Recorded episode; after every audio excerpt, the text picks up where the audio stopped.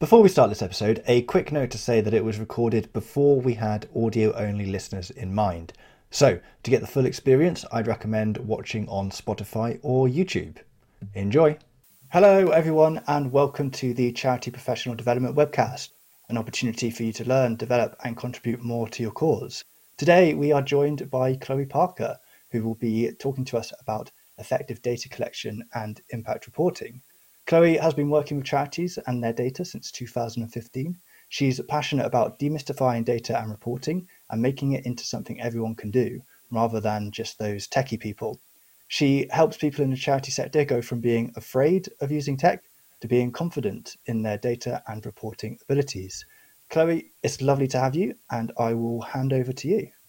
Thanks for having me, Zac. Um, thanks for having me, everyone else as well. It's great to um, have you here today.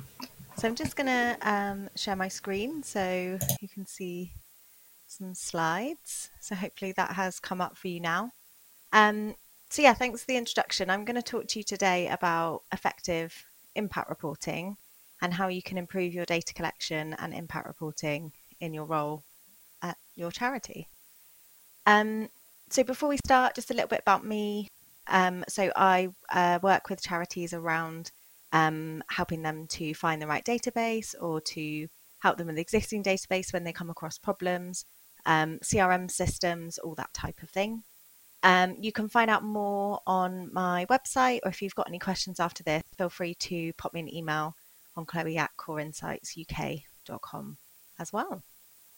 Um, so yeah, we're going to talk about impact reporting, and to enable us to have a bit of context for that, we're going to talk about something called the impact wheel which is essentially a way of thinking about your data and how you can use it to measure your impact um, and what you're doing within your organization.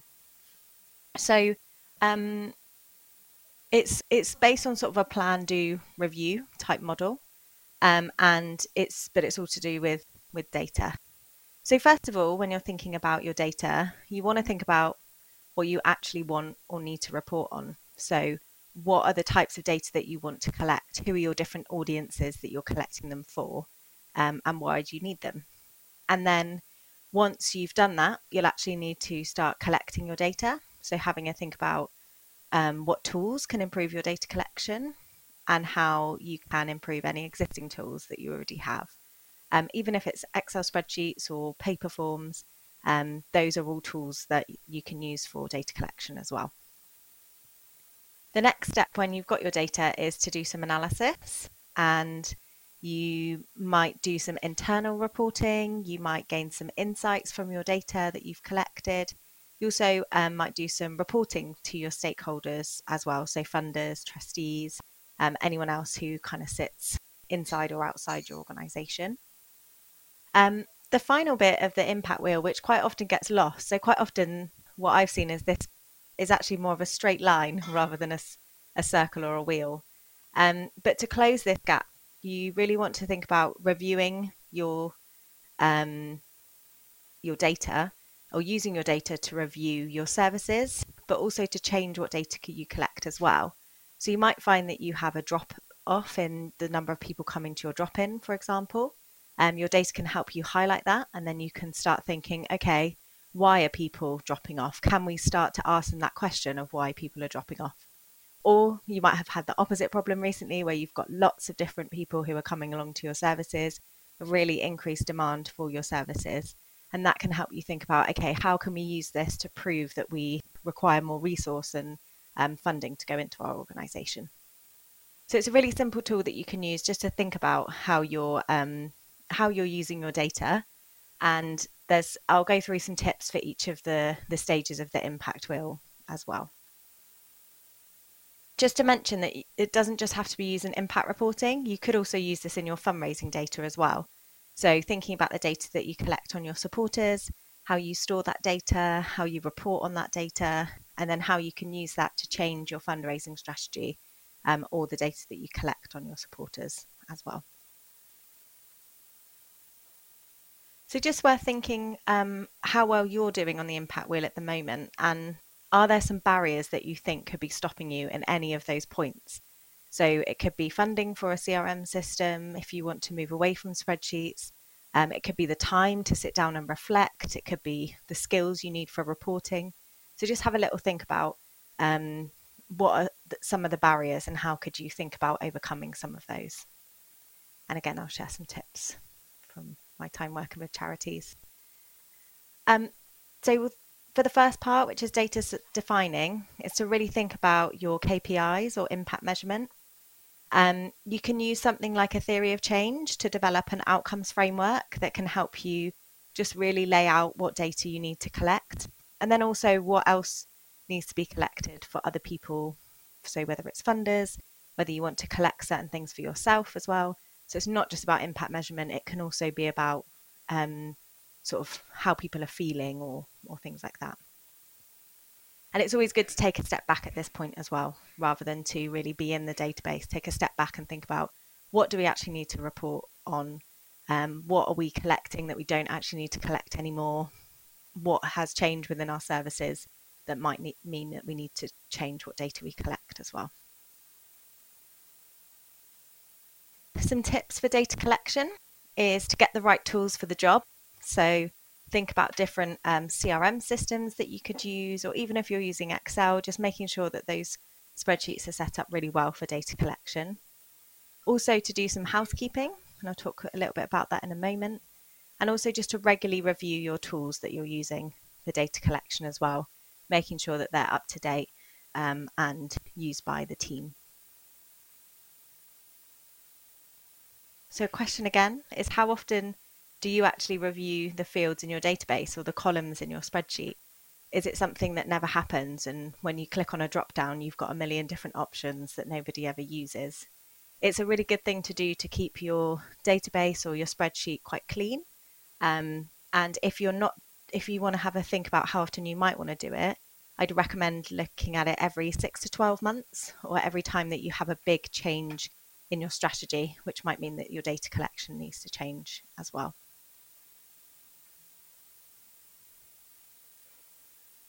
My next question for you is what do you think is the most important thing to ensure that you collect and manage good data? So, a lot of the time, um, when I ask this question, people come back to me and say things like, we need to have a better database. We need to have more training within our team. Um, those are really important, but I would say that the most important thing is actually your people. So, the people who are using your system on a daily basis, your staff, um, people who are doing all the different stages of the impact wheel. And I'm going to tell you a story because there's somebody called Elizabeth who I meet quite often in my role. Um, so, and quite often, what happens is Elizabeth will think, we want to move away from spreadsheets, quite rightly so. We want to move to a database. And she thinks, my team are really busy. I don't want to put pressure on them. I'm going to go away and find them a system that can help with that. Elizabeth's team then get given this new database, they have a little bit of training, but what quite often happens is a couple of years down the line, people move on, the team aren't really bought into the system, and the database just becomes a little bit unusable. You might as well throw it in the bin.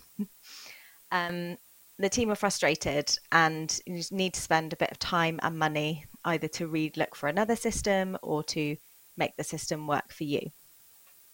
So if you are thinking about investing in a new system, um, the process that I tend to go through is a four step process with um, organizations. And it's really about bringing the team in as much as possible throughout the process to find the right database. Um, gathering requirements from all different team members um, your frontline staff, the people who are engaging with your service users, is really important. Helping them to say what their problems are, what they want to um, do differently, how the database can help them. Then going out and actually looking at systems, so getting demonstrations of different systems. It can be quite time consuming, and people quite often feel like they don't have time to go to all the demonstrations but by seeing the systems work and seeing how they can be using the systems, it can really help with buy-in later on. And also, it's a bit of initial training for people thinking, oh, this is the new system, this is how I'm going to use it. And then selecting the system together as a team. So making sure that you are all making the decision on what system to move ahead with rather than one person handing over the database to the team. And that more collaborative approach helps you with buy in and helps you, the team, to feel more empowered in this new database um, that they're bringing in. So, yeah, if you go away from with anything today, I'd recommend this to if you are going to look for a new system, just to help people be involved. And if you've already started that process or you've even um, uh, invested in a new system recently, the best thing to do is to still try and bring people in at each stage. So help them to have their voices heard when things need to change or if they need to have more training. Um, it's a really important thing to get your people on board with your technology. Another thing that I quite often see is there's not many people who got into the sec- charity sector to collect data. Um, so having those conversations with people and really helping them to ensure that they get sufficient training to be able to use the system is really important. Something to reflect on might be um, the challenges and frustrations in your team that stop data collection. So, what are you hearing from people that are stopping them from collecting data? And you might not have differences, but quite often I see differences between fundraising and frontline teams. And if there are, how can you help those different teams to sort of change um, change the way they think about data collection or to tackle some of those challenges or frustrations as well.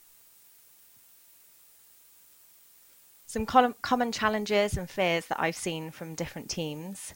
Um, so on the left are, are some of the, the challenges, which is the benefits of data collection just aren't shared. So people don't feel like they know why they're collecting data there's not much empowerment. So quite often people feel like we're collecting this data because we need it for our funders rather than because we can use this to help our services and help improve um, how we how we work with our service users. Quite often there's a lack of confidence or skills in using different technology. People not feeling bought in, which is what we've talked about already. And also quite common, um, a subtle challenge or fear is a fear of job losses or job changes. So when this new system comes into play, my whole job is going to change. I'm going to need to spend more time doing data collection, or I'm not going to be needed anymore because this new system is going to come in and take away all of my my roles. So some things that you can do to help with some of those challenges is to improve the reporting, help in making reporting accessible to everybody, helping them to actually use their data and use that regularly in your decision making. If there's a lack of confidence, you can invest in training or more accessible systems for people. There's a lack of buy in, as we talked about earlier, make sure everybody's voice is heard at all different stages of your data collection. And if there's a fear of job losses or job changes, listen to people and reassure them. Help them to think about how their roles can change for the better and how they can um, improve their skills to be able to do that as well. You might have another challenge within your team, which is that you think, great, I really want a new system now, but I know that my manager or my trustees don't want a new database. Some things that can help you to build a business case is to think about how much time is currently spent on data collection within your team. Is all the data in one place for you, um, or is it all over the place in lots of different spreadsheets? And what are some of the challenges that that's creating for you? is there certain information that they're asking from you that you can't give them because of your current systems? You can also speak to other charities and organisations who are using systems as well and think about the cost benefit analysis of what a new system can bring you. So we've talked about data collection. I just wanted to talk a little bit about data reporting and thinking about um, using the right tools and to automate as much as possible. So using the right tools um, when you're investing in reporting is what systems do you already have? Do you already have a database that has some inbuilt reporting? Do you have Excel? Do you have any other tools like Power BI? Um, how could you improve what you already have? Are there any areas where you could automate some of your reporting to make it more easily accessible? Will your current system meet your needs long term, or do you think need to think about another system that might have better reporting for you? Is there any additional training you need? and also who's interested in the data and how can we present it to them in different formats. You can also think about what questions you want to be answered, but you never can, and which tools help you in your reporting at the moment. I've just listed some tools here as well that you can start using. Um, and do get in touch if you've got questions about any of the tools that I've listed above. The final bit, the most important bit, is your strategic review um, to really close that gap on the impact wheel. And it's a really good idea to make data part of your strategy days. So um, having a, a, dashboard of of your different um, KPIs or or impact that you're making, and use it to help inform decision making. But data alone can't answer all your questions. So you need to combine it with anecdotal feedback from your service users, from your staff, from other people, um, other organizations that you're working with as well, before you make some big decisions based just off your data. Um, have a think about what areas of your, your data you regularly check in on and review, and where you would like to do more as well if you want to do something in this area. Um, I'm coming towards the end. So hopefully, um, what what we learned today is that there's probably a lot of people who are in the same situation as you. Hopefully, this is reassuring for you that if some of these things resonated, that there are a lot of charities who are in the same situation. That you can use the impact wheel to see what's missing in your data collection. Excel spreadsheets aren't necessarily bad, but using them properly is a good way to get more from your data. And a good next step is to invest in tools and reporting. But most of all, people are your most important asset. Some possible next steps is not to feel overwhelmed. I've gone through quite a lot of material today in this short space of time.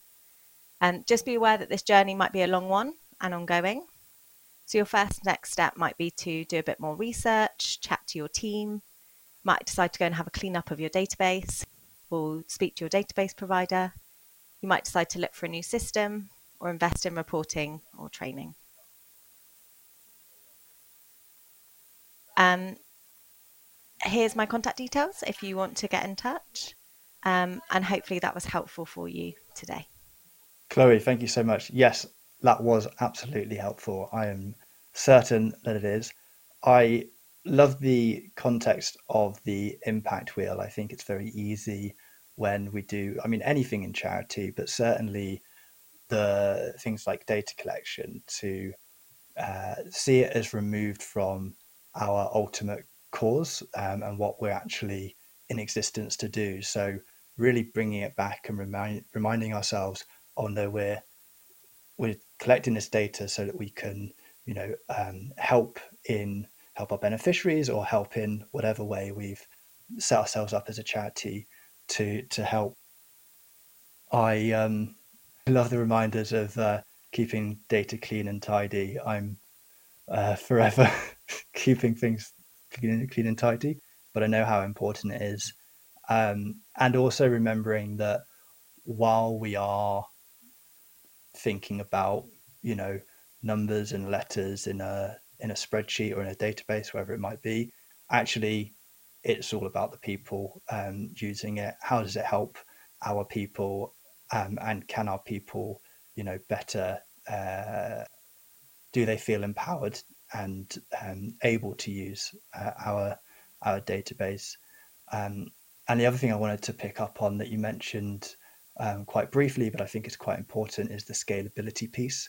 Um, you know, having a system that's capable of doing what you need it to do before you need it to do it uh, is is important because you don't want to backtrack and have uh, and grow uh, to a point and have a, your system not be ready for it. Um, so that was uh, really useful. Thank you so much, and I will hand back over to you for a final thought if you'd like to share one before we close. Oh, good question. Um, put yeah, you on I spot. Think, Apologies. Yeah, no, that's fine. I think it is just that thing about think about the reason that you're doing it, and I think that's quite often what I see is people feel like data collection is a chore, and so um, trying to help them to see why the benefits of it as much as possible can then help in turn to improve the data collection. So yeah, I think that would be my main takeaway. All about the people. Brilliant. Lovely place to end. And uh, thank you again. And we will see everyone next time. Thanks for having me. Me again. If you liked that episode, then please don't forget to like, subscribe, and share with your friends.